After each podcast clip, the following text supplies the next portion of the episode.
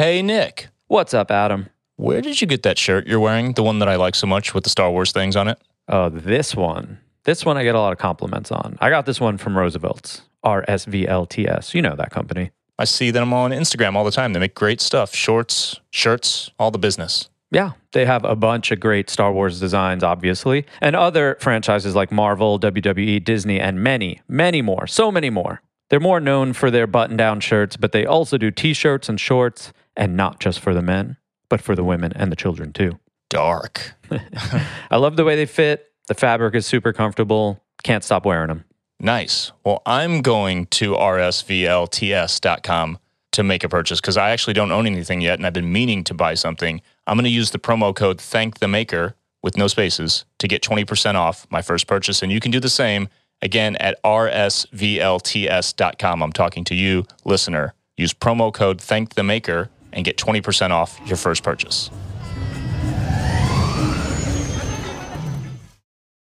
When you need mealtime inspiration, it's worth shopping Kroger, where you'll find over 30,000 mouthwatering choices that excite your inner foodie. And no matter what tasty choice you make, you'll enjoy our everyday low prices, plus extra ways to save, like digital coupons worth over $600 each week. You can also save up to $1 off per gallon at the pump with fuel points. More savings and more inspiring flavors make shopping Kroger worth it every time. Kroger, fresh for everyone. Fuel restrictions apply.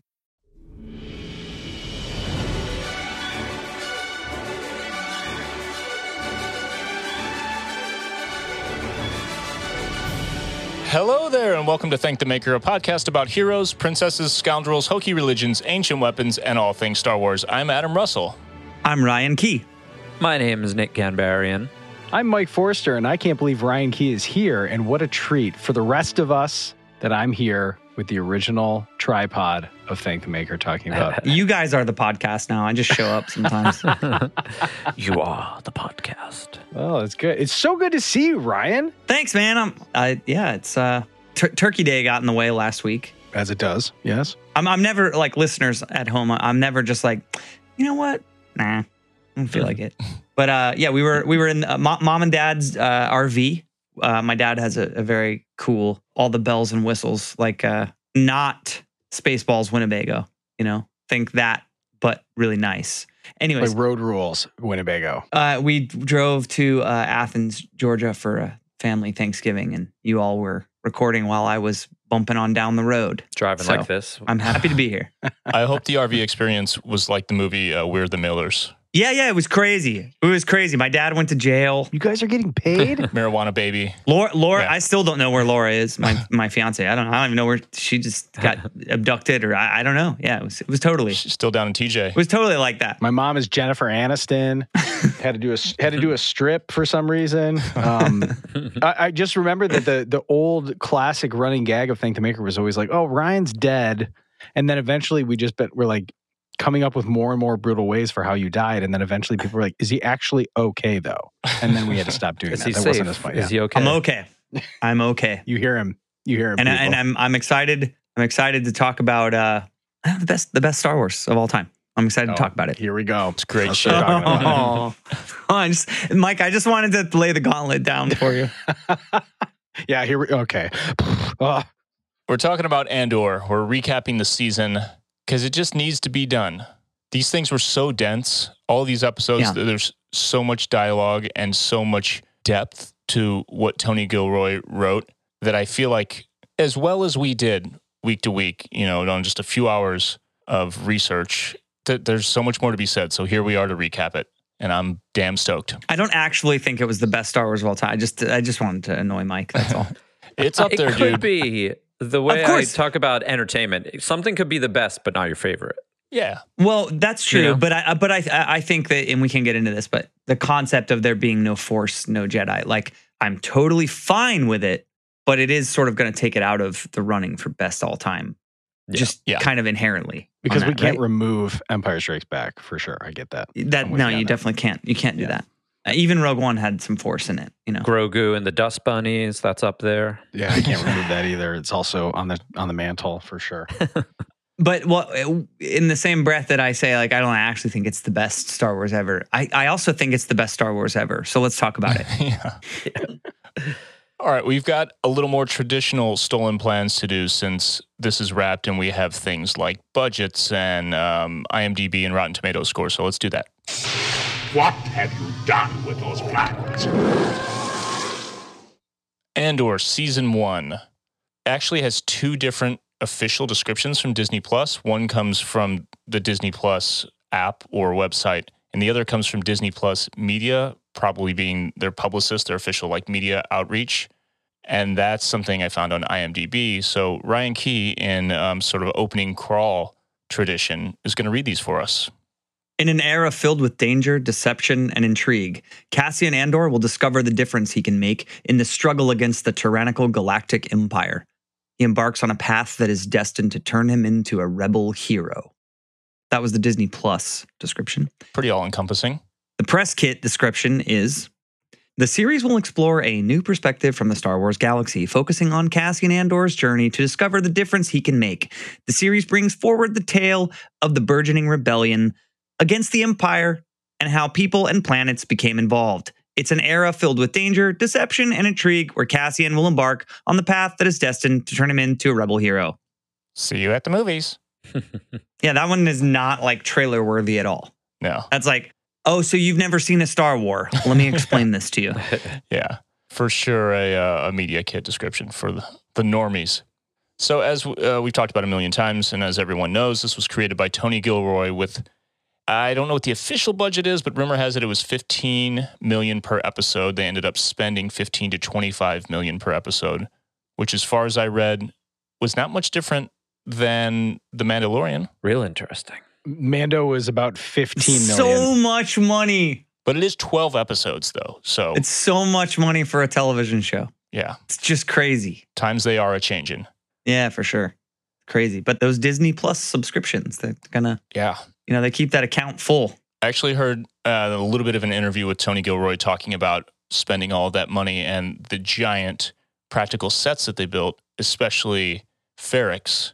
I mean, it's massive. Like you can see, they yeah they did some digital enhancement. You know, sort of like the um, the continuation above like twelve feet or whatever, right? Everywhere, but they built a few blocks of like full on Ferrix, right?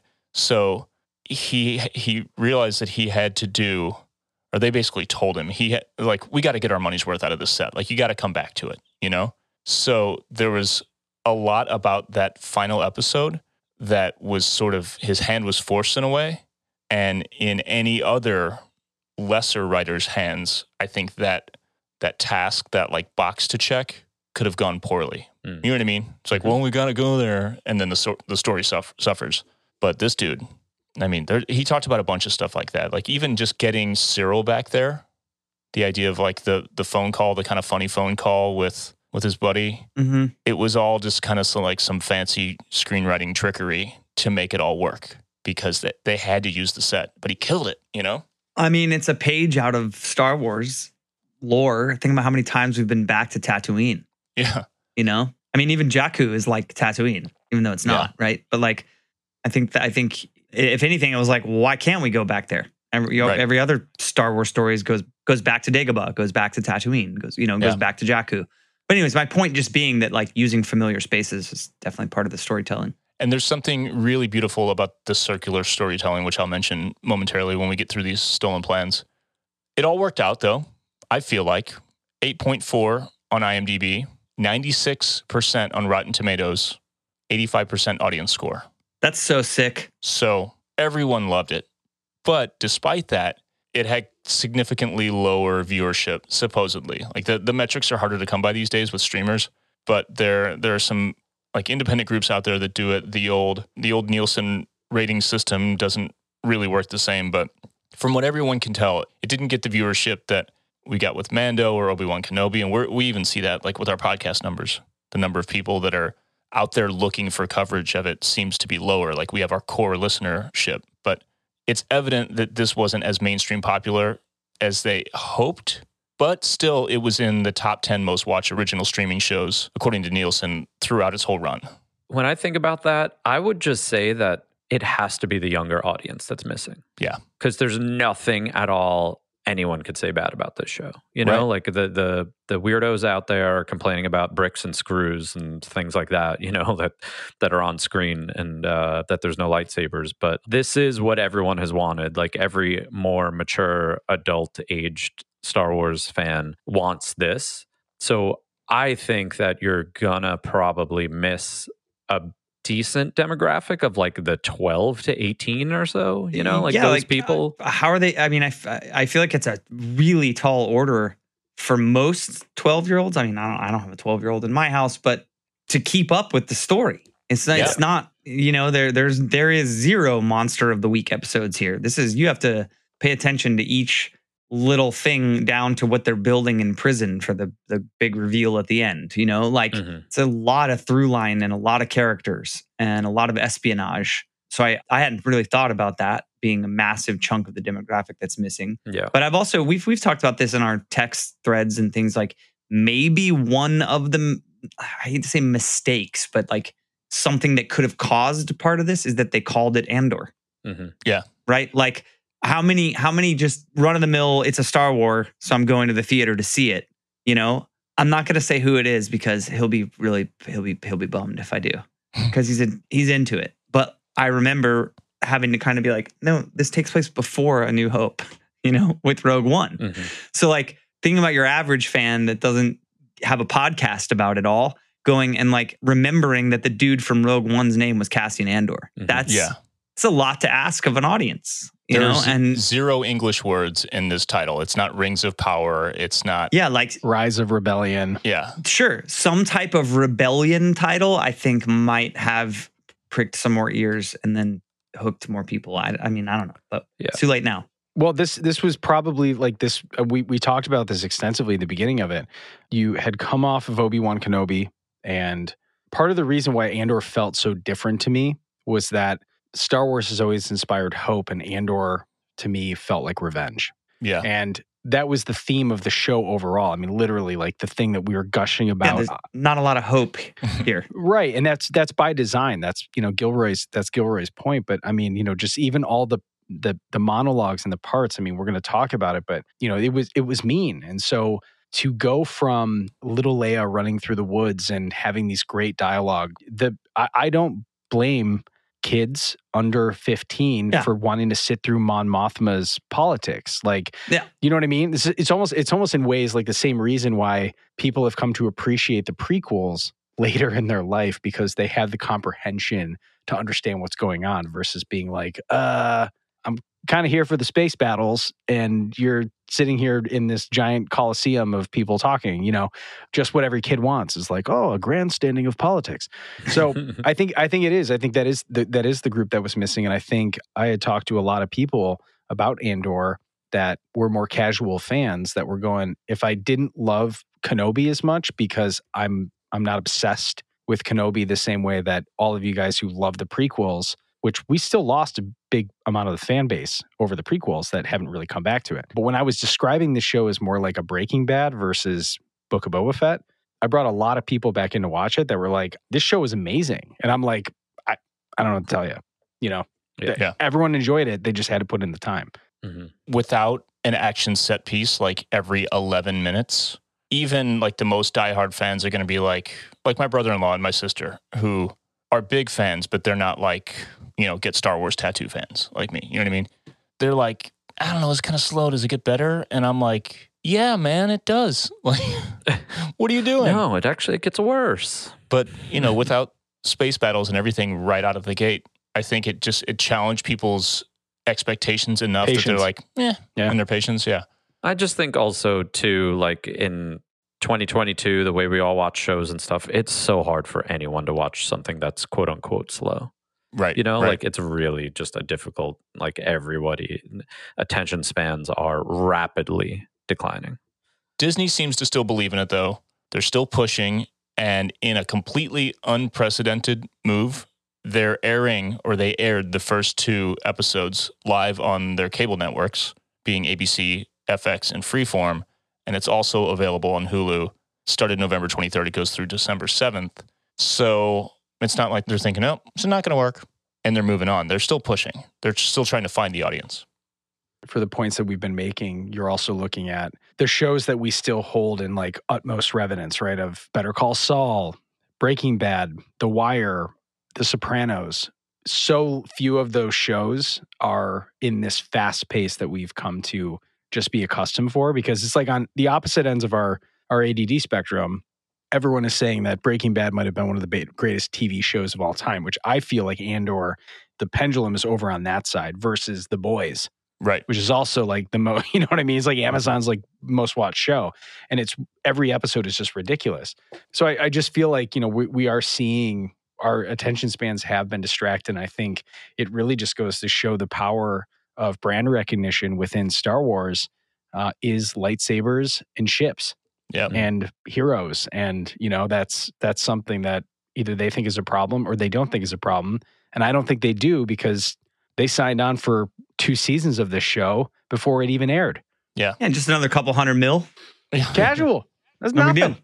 And I think the the return on their investment ultimately isn't fully monetary. And I I think when this show was greenlit, that was still Bob Iger days, right? And he's as much a visionary as anyone who's ever been at Disney. So I think he and Kathy Kennedy have seen or they see the potential return on the investment as the expansion of what Star Wars can be, rather than just the simple profit and loss breakdown. I think in general, the the here you go. I'll tie it to Star Wars. This show is a rebellion because you have to be able to tell things like this. It can't just be like The Boys or Mando or whatever. It can't just be like shock and awe all the time. Because guess what? As much as that's what everyone wants, two, three, four, five, six, seven, eight, nine, ten years down the road, you're gonna get bored. Like it just has to become more and more shocking if you're only gonna provide character cameos or shocking moments or anything like that life is not like that. So th- this show is a line in the sand in a certain way of being like, we have to calm down. Like we we have to be able to tell this too, this kind of story as an art form because if we don't, it's going to die. I mean, look at like just regular TV shows, like sitcoms are dying, things like that. And it's like maybe that's just a sign of the times, but it turns production companies into uh like they don't want to take risks after a certain point you know? They want existing ip and they want to reboot ideas that were successful before. If if things like this don't get a chance and have a certain like graded on a curve view from the the actual companies that put them out like it can't just be all about money sometimes Yeah. or else you're not going to be able to get this. It's it's just it is a line in the sand for me. It's a rebellion. And Marvel's dealing with a similar thing where even though they're expanding like the, the types of characters that they're showcasing and the types of stories they're telling, they're still kind of stuck in that format where no matter how they approach it, even something like WandaVision, it still ended with a big CG punch fest. Mhm. And people are tired of it. Mhm. It's all good, it's all fun. I watch all of it. But franchises that are this deep in need to try different stuff. And I think that's what they bet on here. So yeah they're going to be in a good place. It's working out. It's probably going to win Emmys and shit. Like it's everything is fine as far as I'm concerned. I hope so. I'm really, I've said it before in the last like week or two. I'm just like, I haven't seen everything ever that's been nominated for awards, but this seems like it's got to get the above average recognition. Like Star Wars, usually their award recognition they get usually has to do with like costuming and and right. graphics. You know, like uh, But Stellan This- Skarsgård, my come Yeah. on, man. I I know, dude. it's gotta like. I really wonder like if you start getting like a best actor or best actress or best screenplay, like whatever. If you get Star Wars to get into that recognition, I think that's pretty big time. even just to get nominated for something like that. Yeah. Yeah. Oh, that that's complete validity for sure. And I would say probably besides Black Panther, the Marvel stuff was always kind of like the, you know, not for awards people. It might be the most money making thing on the planet, but the awards people were like, well, you know, those mm-hmm. are those are toys for the screen. You can't play with those, you know. So yeah, it's not cinema. Yeah. Yeah.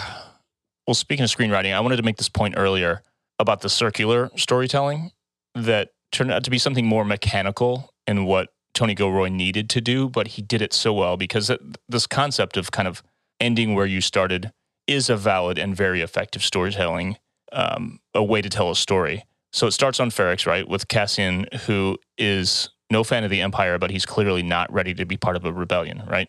But then through a series of extraordinarily traumatic events, experiences, and all this, he returns home and he's a completely different person. He's completely changed on that level. You're gonna die here, you know. Convenient. Yeah, exactly. It's it's the same kind of vibe, and he becomes someone who is that to such a degree that his only reason left to live is to fight the empire, ending with the quote, "Kill me or take me in." Mm-hmm. So, yeah, it was mechanical in, in terms of what he had to do budgetarily, but it takes a, a seasoned screenwriter like Tony Gilroy to be able to, you know, it's like writing a, a pop song or something, you know? You go in knowing, all right, we need a big hook. It doesn't make it any less special when you find that hook and nail it, you know? So I, I'm never not impressed. Every word I hear this dude say about his experience writing every single episode, everything, it's, I'm just so thankful that we got him to do this kind of Star Wars.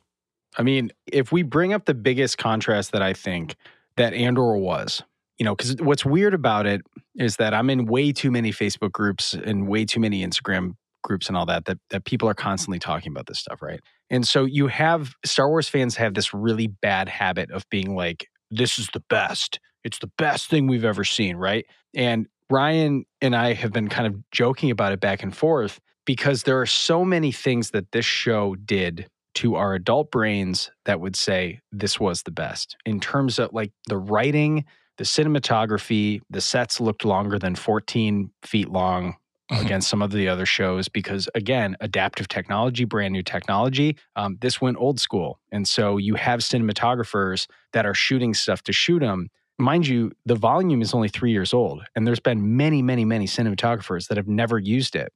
And so you see a lot of these complaints about some of the shows that have been its predecessor.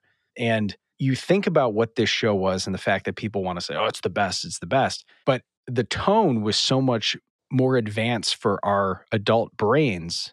But I use the joke of like the Halloween costume is like, I didn't see any like like what made Star Wars accessible for all of us as fans is that I saw a seven year old Darth Vader at Halloween this year. And 10 years ago, I saw another 10 year old Darth Vader. And then I was Darth Vader when I was 10. And so over the decades, the thing that's I was been, Boba Fett. yeah, we it, it was fantastic. But what what the magic of Star Wars was was that the spirit of adventure, spirit of hope, the spirit of fighting, and just play straight up cool characters is what has made this franchise beloved over 50 years. This was the first show where tonally it didn't feel connected in a lot of ways.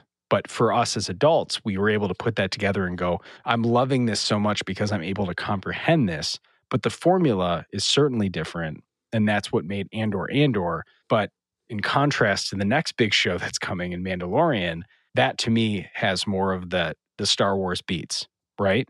And it's not just and I and I don't say that anything's the best because there are things that I don't I think everyone on here is mature enough to go, this was better than anything we've ever seen. But then there's other parts of it that go, was it the best Star Wars thing? So tonally, again, a Batman issue, right? We all grew up with the Riddler being a guy in a question mark, a question mark jumpsuit going, I'm telling you knock knock jokes. Yeah. And the most recent Batman, the Riddler bludgeoned the mayor to death with a carpet spike. It's the same Yeah. character in the universe, right? You get what I'm saying? And and we can comprehend that Riddler is a psychopath as adults because we know that things like that happen. But for a kid, like I feel like kids today have been robbed of what Batman is compared to the Christopher Nolan Batmans because adults are like pining online for like grim dark, we want everyone to be murderers, blah blah blah.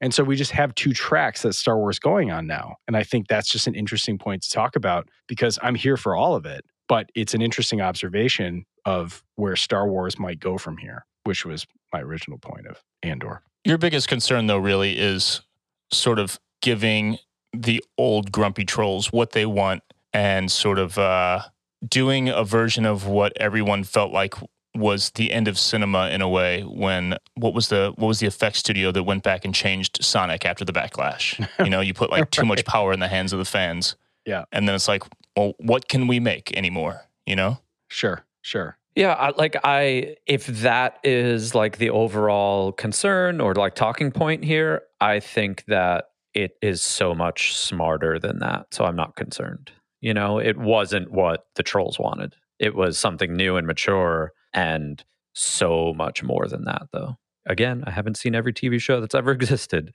but this is probably top three as far as I'm concerned when it comes to like dramas. You know, like I, it's you ever seen Cheers, man? that that's comedy. I'm pretty sure, but I like it has this. I use words like perfect because it's simple, but there's there's just very little to like nitpick and debate when it comes to this show, and I think that that's such a remarkable accomplishment at, at this point in just all entertainment is to have something that might be revered as perfect or near perfect by its fans, by its biggest critics. Yeah.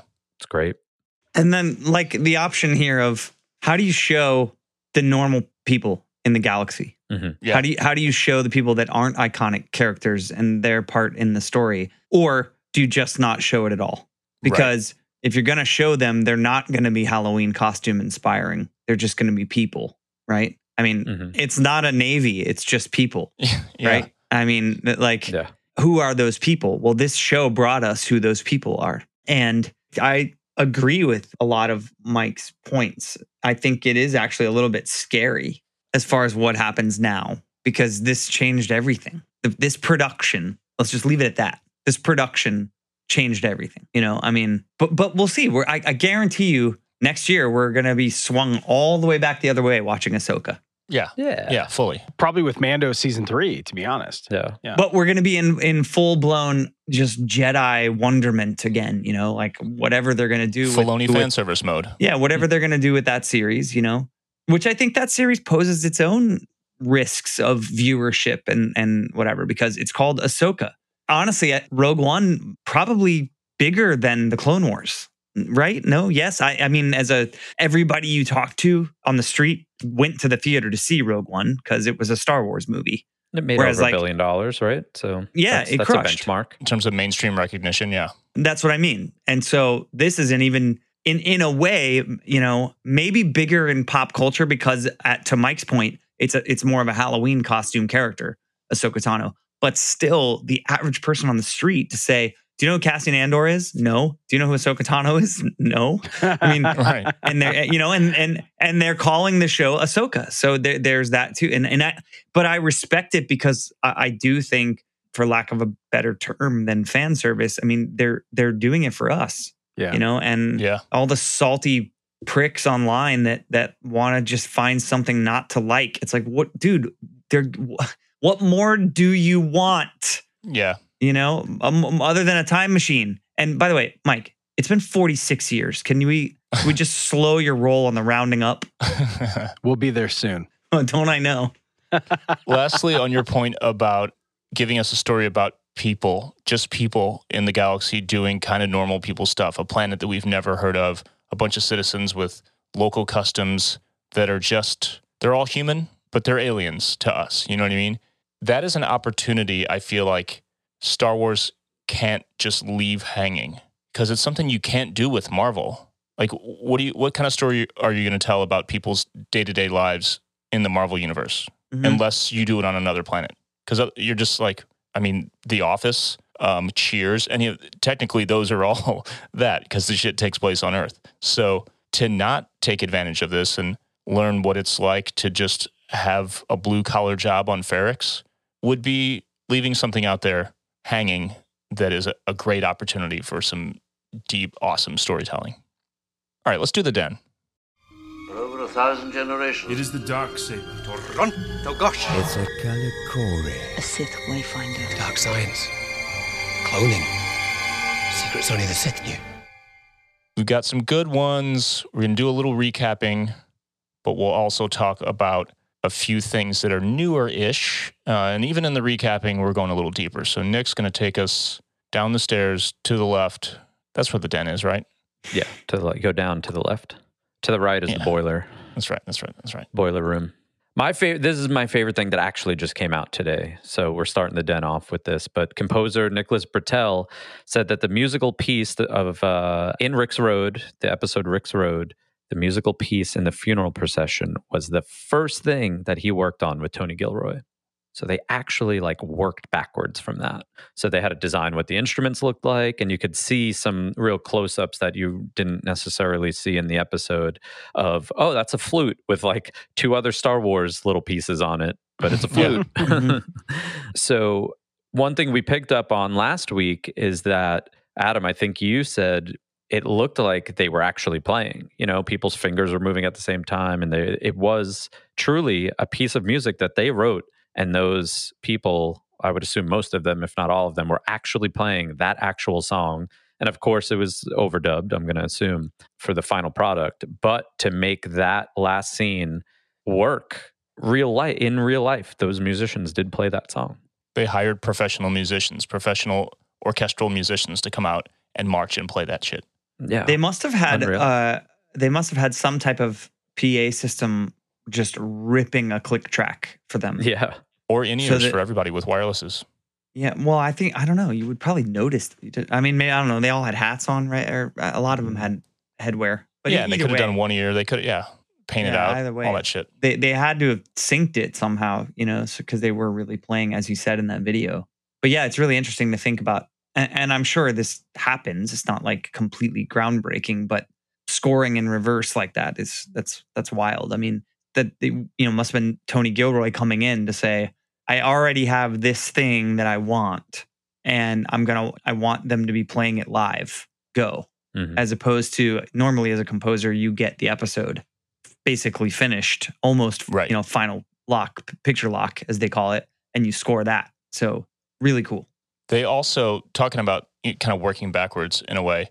Uh, I think I mentioned this last week or maybe before, but Tony Gilroy talks about how he and Luke Hull, the uh, the production designer, basically started by designing the entire world, and it was Tony Gilroy's way of understanding what he was working with, so he didn't have to, you know, midway through a scene invent some prop or some technology and fail at it, being a dude who doesn't know much about the Star Wars universe because he doesn't care. He's just not into Star Wars.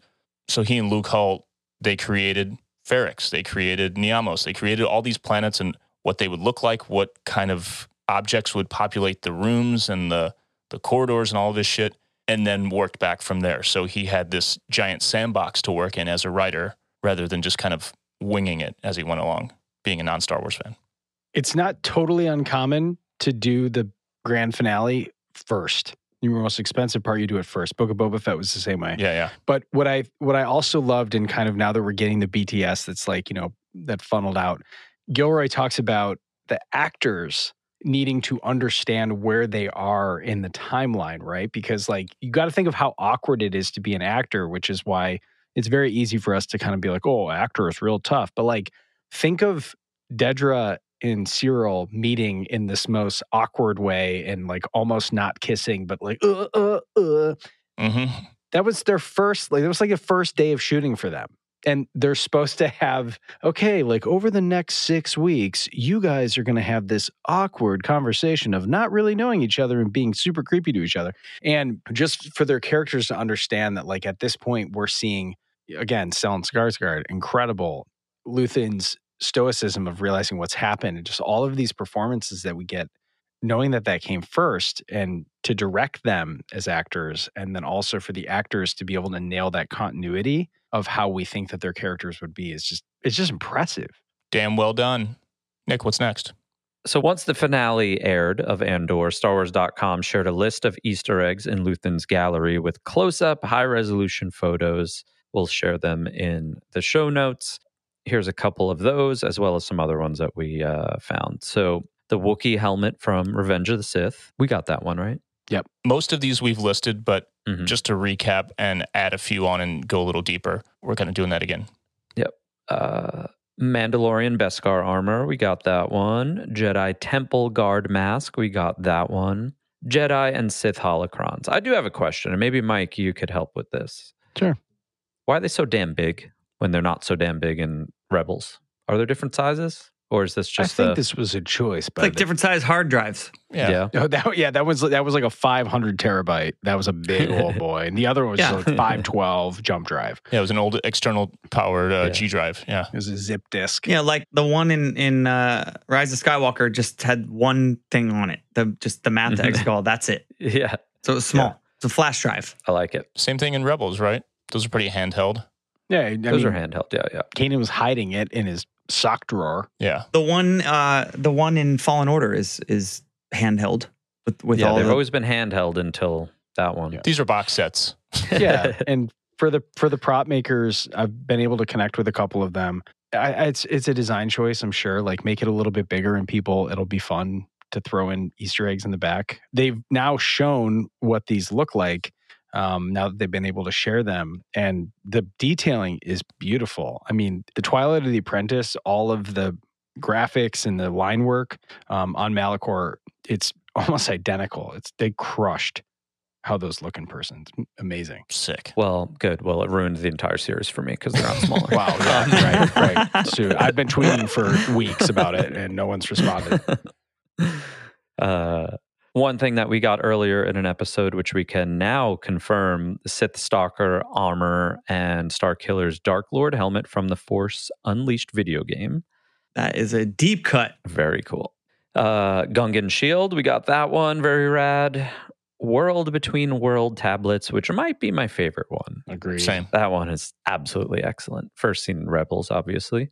More confirmation of Indiana Jones and Earth, therefore being canon, the Sankara stones from Indiana Jones and the Temple of Doom. Same prop maker that made the holocrons did those. Yep. Nice. So here's a little bit of uh, debunking as far as more Indiana Jones stuff. So all the carbonite blocks that are in the back. One item we speculated and a lot of other people speculated could have been Indiana Jones' whip was actually a necklace based on ceremonial collars worn by southern Chinese people known as the Hmong who are part of a larger group known as the Miao Right meow. and they're typically worn for weddings. So no Indiana Jones whip. I'm sorry, you only get the Sankara stones. God. Been tweeting about that too. So we didn't get that from Indiana Jones, but we did get a pair of fertility idols from Raiders of the Lost Ark. So there was an Indiana Jones Easter egg that we missed. And then one for Ryan. The last thing in the Oh yeah, in the carbonite. give me it. I, this is the coolest thing. uh, this one, wow, I can't even believe that This is exists, confirmed, but a severed. right? This is Yeah. confirmed, This is from StarWars.com. dude. Yeah. So a severed engineer head from Prometheus.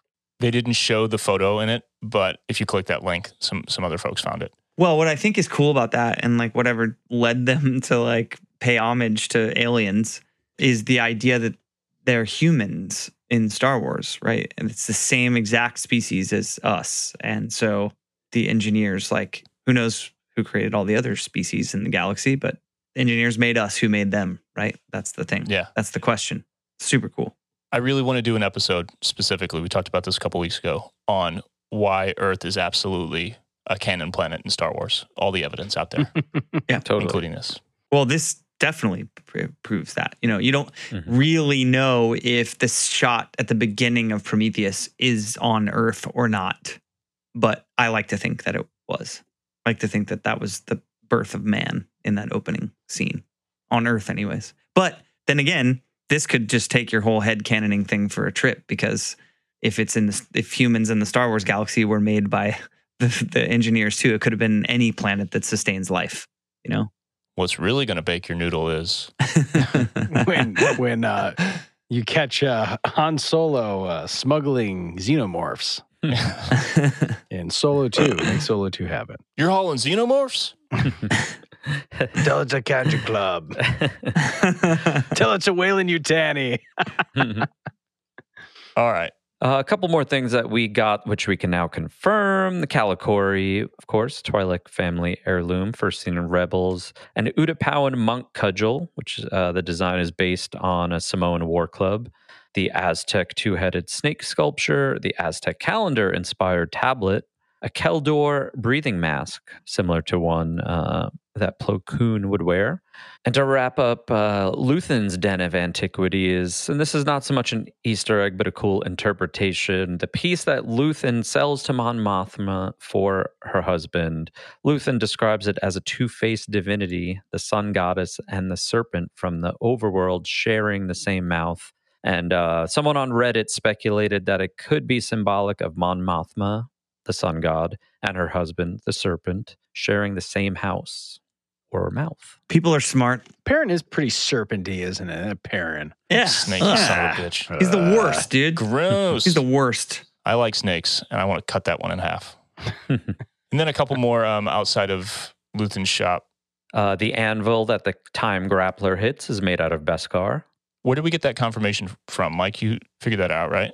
I heard I had heard that early on, like when I mean, we it looks like him, it. but Yeah. For sure. It ha- has that very specific metallic coloration to it. Like Like that wood grain kind of uh, waviness. it's like it's like a it's such a dark metal, you know? Yeah, it's Um, like a it's like a space gray MacBook. Zach With- in the chat, patron Zach said Mike sound tested it. He went and hit it and brought back the information that it's made out of Beskar. Dong. Yep, that sounds right. Uh, Wikipedia says it's Beskar, and I think the reason was the the audio description for people who are um, have impairment read that it was uh, the you know he goes to hit the giant bell of Beskar steel. Nice. So in the in the subtitles in the yeah, sick. Yep. So, uh, like I said, the armorer would like to know your location. Woo woo woo woo. All right. So this one is we're gonna take the veil of speculation off. We're we're, we're allowed to speculate for the next couple of minutes. Don't you mean the veil of speculation? Hey. Ah. depending on what part of the galaxy you're from. Vale, Vale. All right, this is wild. And let's just say it's true until proven otherwise. But Nemik's manifesto can be seen on Cassian's more bluish winter coat. When they're on Jedha, you look at his coat, like right on like his kind of the top right chest part of his coat. It looks like you could see Nemik's manifesto in a in a hard case, I would say. Same size. Ooh, It's tied up there on it. this is this is big time. I had thought about this like once it got brought up. It it, it actually it kind of like obviously it didn't end up carrying this trope along with it because we know how Cassian dies, but it Oh, almost has the idea. Spo- spoiler: uh, if you're just watching Andor, cold, uh, he dies eventually. He gone. But that kid, he could die old, an old man in his bed. You don't know what I'm talking about.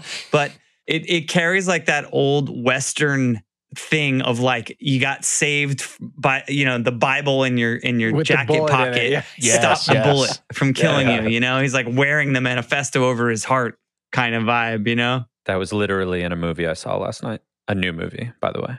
Yeah, I in my head canon, that's the manifesto. I want it to be that so bad. I like, please let it be that. The, there is an aesthetic difference. Like it, it looks like a little hard case, like Nick said, and you can see there's sort of a like a, a top to bottom hinge on one side. It's got a yellow stripe on it. The one in Andor has a leather sort of like folio around it. It's like a Kindle case. Yeah, exactly. It's like a soft case. So, you know, you would assume that if something's that important to you, the case wears out, you get a better one.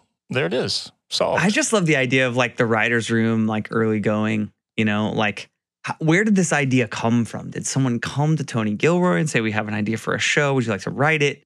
Did he see the movie and decide he, he thought it would be a cool idea and brought it to them? Whatever. But wherever in that process, he was like, Oh, what is that thing? yeah. Like, what, what is that? What is that on his jacket? And then I'm gonna, I mean, assuming that we're right, because we're always right. And let's be honest. Like, For sure. we crush it, you know, we're the best.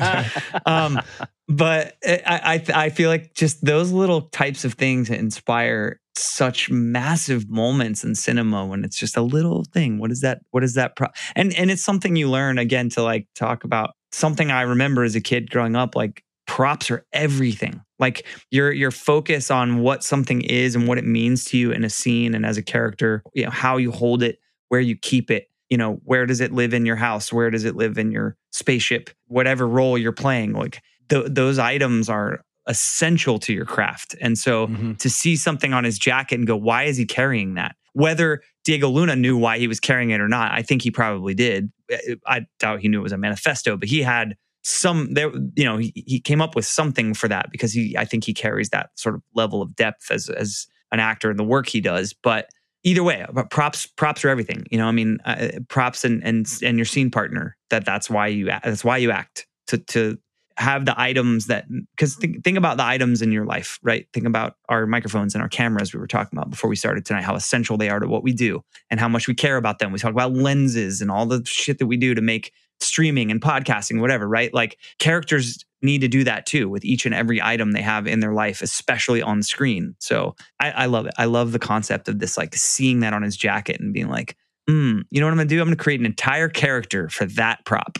So cool. I wonder if there was anything behind the scenes too, because it's no secret that like Rogue One at one point was a massively different movie than what we ended up getting, right? Mhm. And so I'm sure that there there there very well could have been some detail or you know even it could have been even something simple as like you know Cassian taking notes or Cassian having his own version of like what he was writing his story if that's what Gareth Edwards was was originally thinking right so it's not crazy to think that that wasn't intentional you know and and that could have been because of the the original first production uh, because I think Jedha was filmed somewhat earlier uh, so it's let's put it this way I would be shocked if it was not the manifesto at this point Yeah. Mhm. if that if we never hear from that again, I would be shocked. it's kind of, I mean, it, it could be like any other prop, any other like little bit of a costume that the understanding of it in its original use was kind of just vague. It's something like this. Yeah. Just think of it like this. You know, you've got it there because of XYZ. It's special to you, right? That's all Yep. the actor needs to know. Yep. And then as the story develops,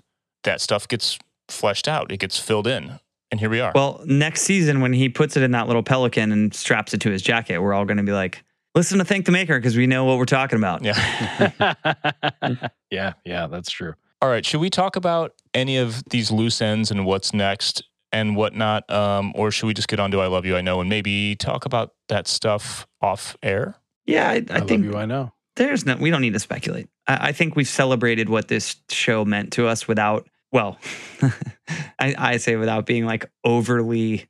Give me more Star Wars. I'll tell you know because someone's going to be like, oh, of course you guys liked it. Yeah. You know, but I think we've done a good job. These guys always liking stuff. Toxic positivity. I think we've done a good job at like exploring sort of how different it is and why and the pros and cons of that. And I don't want to speculate. I just want to show up and, and watch it, you know? All right. Let's do this then. Hey, Adam, can you believe that it's the holiday season already? Unfortunately, I have to believe it because it's happening way too fast. And I've done almost zero Christmas shopping. I'm way behind. Well, spoiler alert to everyone in my life. You're all getting clothing from Roosevelt's as holiday gifts this year. It's a great idea because Roosevelt's not only has all the Star Wars shirts, shorts, and everything else that we wear, but they also have tons of designs from other pop culture franchises for other people that aren't the same kind of nerd that we are. yeah, they actually just launched a line of National Lampoon's Christmas Vacation button downs and t shirts if you need something to wear for your holiday party. And they also have other designs from franchises like Harry Potter, Disney, Pixar, Marvel, WWE, The Office, Rick and Morty, Friends, and old school movies like The Big Lebowski, Jaws, Goonies, and you're going to love this one, Top Gun. Well, if you feel the need for speed, as I do, you can go to rsvlts.com. That's Roosevelt's with no vowels, and use promo code Thank the Maker with no spaces to get 20% off your first purchase. That's rsvlts.com. Use promo code Thank the Maker and get 20% off your first purchase. I love you. I know. So, with the full season finished, we got to poll the patrons. We gave our um, our middle and upper tier patrons an opportunity to vote on their favorite episode. We have some results that aren't all that surprising, but it's it's good to know where everyone stands. It would be cool to see how they line up with our picks, though. Yeah, Nick, you got the stats on those? I do. I'm doing the calculating. wait, wait, wait. Should we go first before the patrons Yeah, let's do that. We go first. and then see if we're as smart as the patrons are? That's a great idea. So, Yes. Ryan, go first. What was your favorite episode of this entire season? One way out. Full stop. And here's why. One of the things that I enjoy about Rogue One and this program, I will I'll compare this to I like to game. I like playing video games. I will compare this to sort of who I am as a gamer. So many people want me to try this game or that game. You got to do this. You got to try that one. I struggle with any type of video game that isn't somewhat grounded in like a real environment something about wanting to transport myself and and really live in that space mentally like while i'm gaming whether it be a, a first person shooter or like an apocalyptic zombie type game you know those are the those are the kind of games i enjoy playing you know last of us those types of games because I feel like you really are, are living in an environment that you could imagine, whoa, this would be crazy if there was a zombie apocalypse and the world was ending and I had to forage for supplies, you know? I I enjoy that. And so something that turned me on to something that got me so excited about Rogue One was that element that we hadn't seen in Star Wars. I, I've said this before when we talk about that film. You know, Adam, I think early on when we started the podcast, you were the one who was like, "Yeah, the stormtroopers are dirty." Yeah, I was yeah. like, "Oh yeah, they are." There you go. You know, so this program is all of that. I mean, uh, we've so we talked about that tonight. It's it's people. It's it's their lives living in this universe in this galaxy. And this episode to to get more kind of finite and Rogue One as well, but this show and then this episode specifically, it's all about the Empire. How did the Empire get the Death Star? What's behind Darth Vader and the Emperor?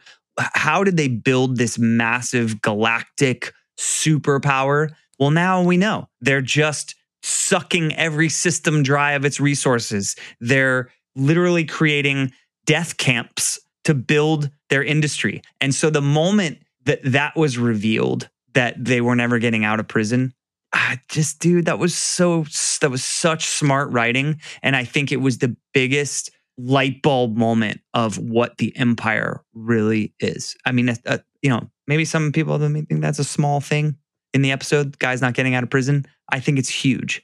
I, I think it's it's Nazi death camps. It's the worst imaginable. You know, I didn't do anything as he's leaving to go off to a, a death camp, literally to build the Death Star. Spoilers. We don't care. We got to build this thing. So yeah.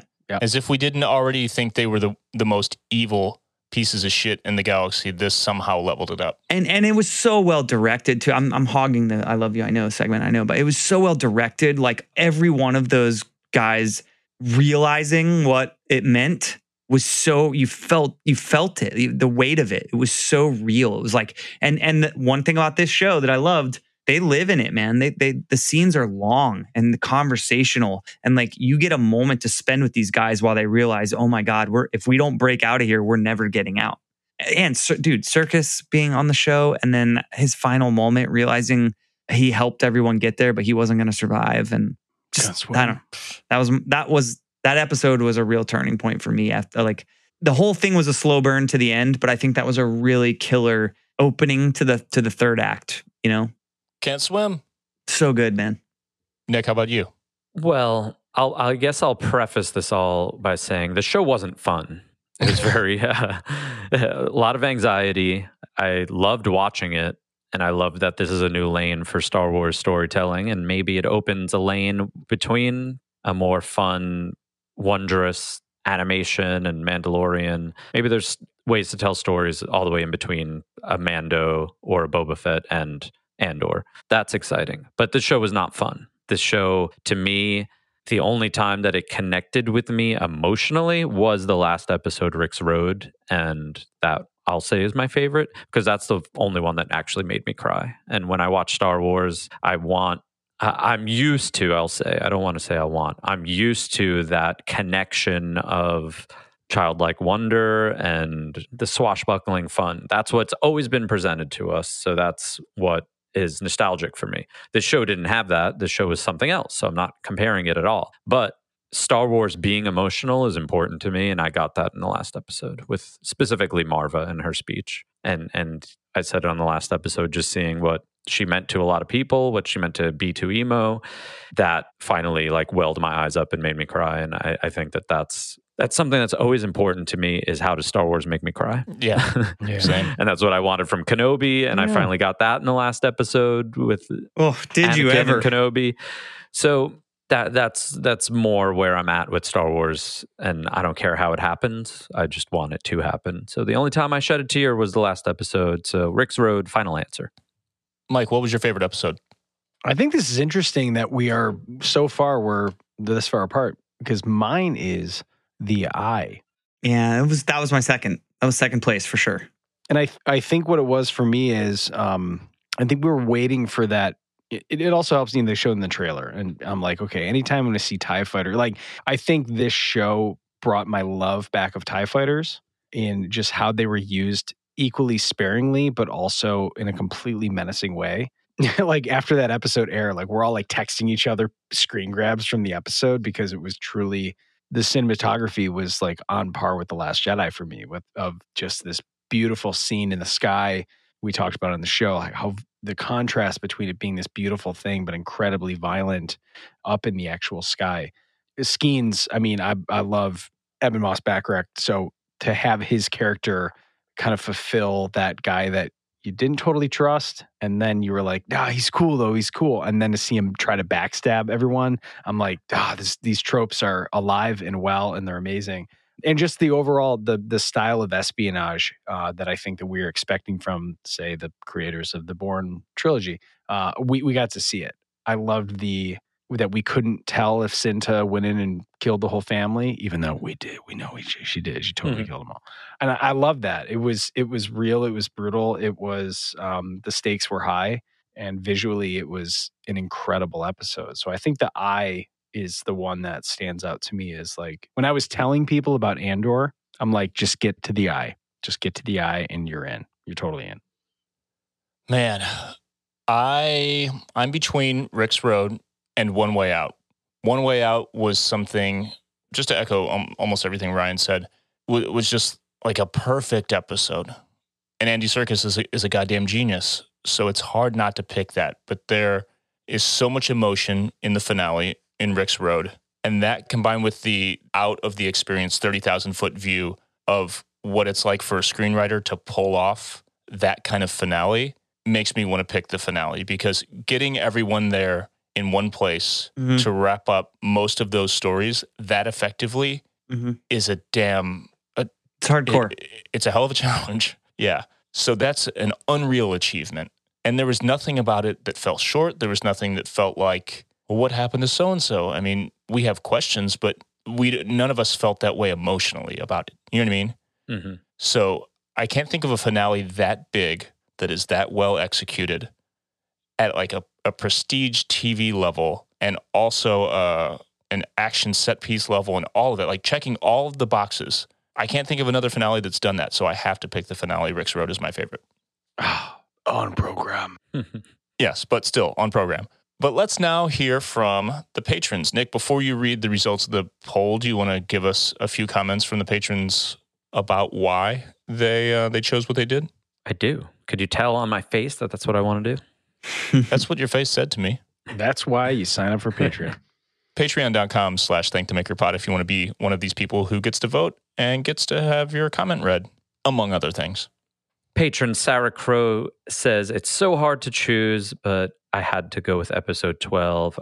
I had started typing out my reasoning about 10 times now, but I can't find the words. It all comes down to the spark of the rebellion and a clear indication that the death of his mother, the oppression of his people, and the torture of his lover, they all combine to make the Andor we love in Rogue One.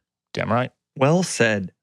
Danny C also goes with the last episode. Danny says, tough to choose, but had to go with the last episode because of Marva's call to action. It was just too powerful and was so well written. Underappreciated actress Fiona Shaw absolutely killed the delivery of those lines and made us all feel the uprising of the rebellion, including in Cassian himself. If he didn't hear those words from his mother, who knows if the rebellion ever gets the Death Star plans? That's a great point. We didn't really talk about that. That by the time we see Krennic, like Galen Erso is like fully and the difference, hear me out. I don't we could cut this out. There were a lot of people that were drawing the criticism that at the end of Revenge of the Sith, there's a dish already in there. Mhm. But by the time we see it in Andor, the dish isn't in there. Hmm. When Krennic comes to him and says the work has stalled, is it because they had to replace the dish because it wasn't working and Galen was needed to do that? Sure. That sounds like a hell of a retcon. Yep. Works for me. I'll take it. I'll take it. and also why they wouldn't let prisoners out of prison because they need oh, yeah. I had to double down.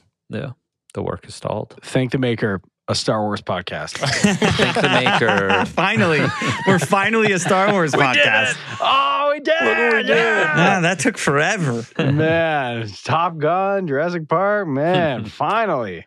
we're just hitting the road running now guys Uh, Cecilia says, and I don't think Cecilia goes on to mention uh, her favorite episode, but she does say, such a hard decision. This show tugged at every heartstring. I genuinely enjoyed how people and strangers are able to come together for a common goal, especially against the Empire's oppression. It shows that the people will always be stronger than the oppressors. She also mentions Andy Serkis is such a beautiful actor, and Kino's speech had me shaking. Andor has been an amazing show to watch. We get to see the politics of the Empire, the Empire's rule, the galaxy beyond the Jedi and the Sith, and just good old fashioned emotions. All right, let's read the results. Hey, we haven't done this in a while.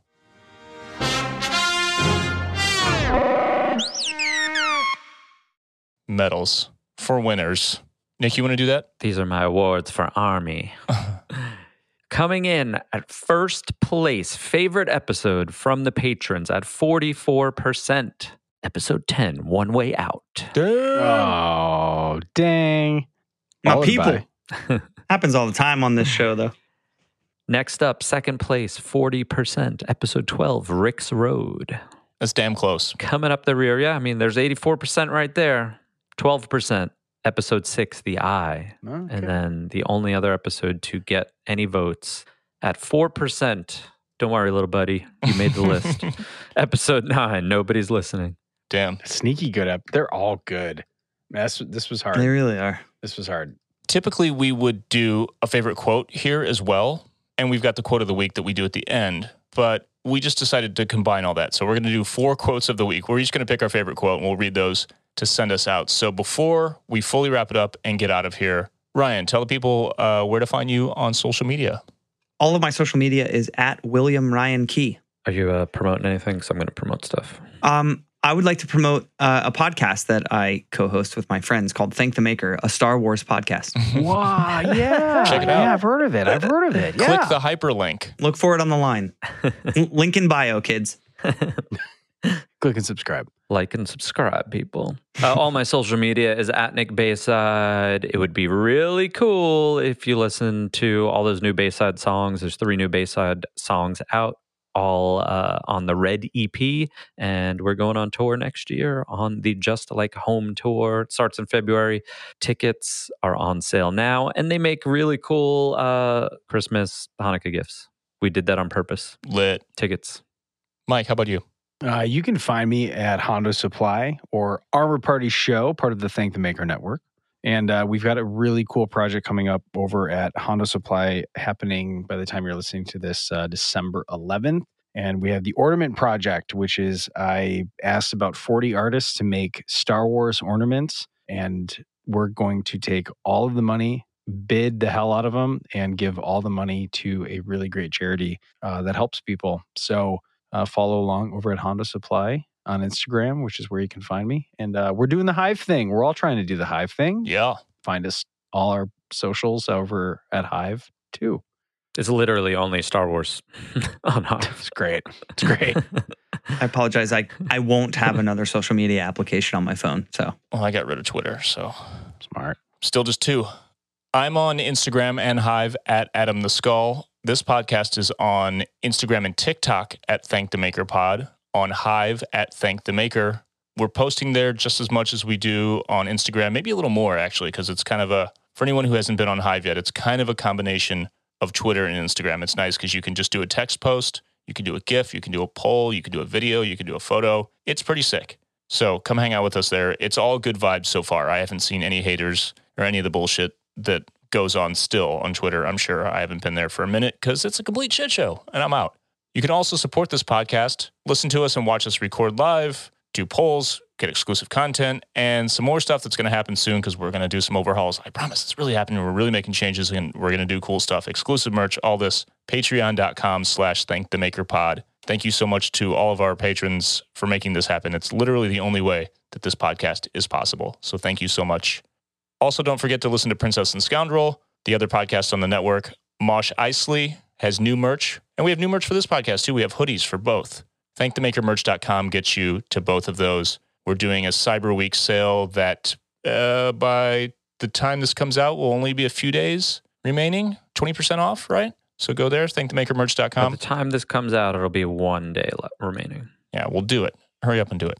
We'll do it live. All right, let's wrap it up with our quotes of the week. We each picked our favorite from the series, the season. Ryan, why don't you go first? We'll, we'll keep the same order. Okay, here we go. My quote is I've made my mind a sunless space.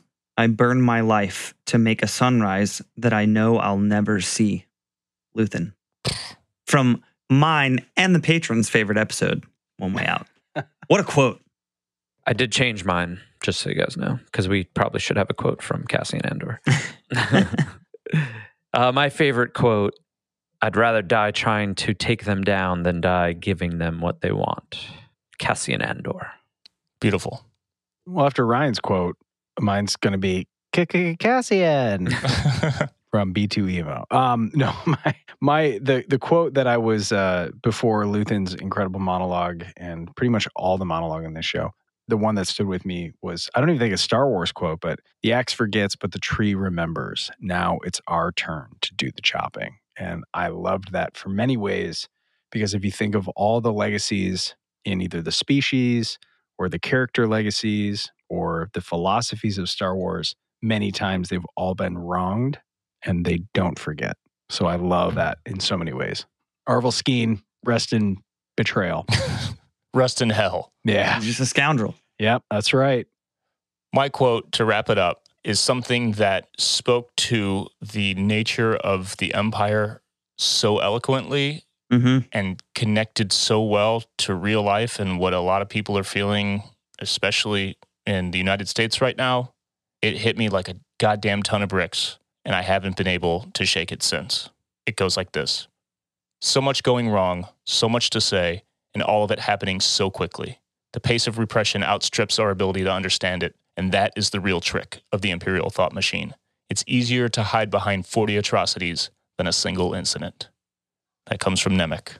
The boy Nemik. I have goosebumps. Carried on the chest of Cassian Andor. That that there's never been anything like that written in Star Wars. Oh, it's unbelievable, dude. E- even even one- you know one fighter with a sharp stick can take the day, you know, or whatever. The the and we take the next and on to the next chance and the next until the chances are spent. Like oh, that whole model that was next level. This is just this is a whole nother realm, dude. Yeah. I mean, We're lucky. We're fortunate. that's some serious screenwriting right there.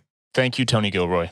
the imperial thought machine just that that little that way of looking at it it makes it as i was kind of talking about earlier it makes it as big as it needs to be the empire Yep. and and and how they were, were able to get to 1977 46 years ago mike and and a new hope 46 like how they were able to be destroying planets like how does it how do you get there Galen Erso. the imperial thought machine like that's just such good writing what a quote Tony Gilroy, we love you.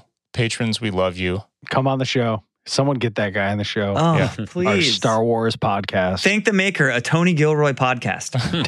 well, now that we're a Star Wars podcast, might help us get some. Yeah. It is official now. Yeah. It is official. Finally. All right, Tony, I'll page you. In in Mike in Mike's terms, it it it only took us 18 years. I'm just rounding up, yeah, Mike. Yeah, that's right. Five years. Crazy. you guys have been around. Good to hang with all of you, all four legs of the table. Love you guys. All 50 year olds, all of us. And until next week, may the force be with you.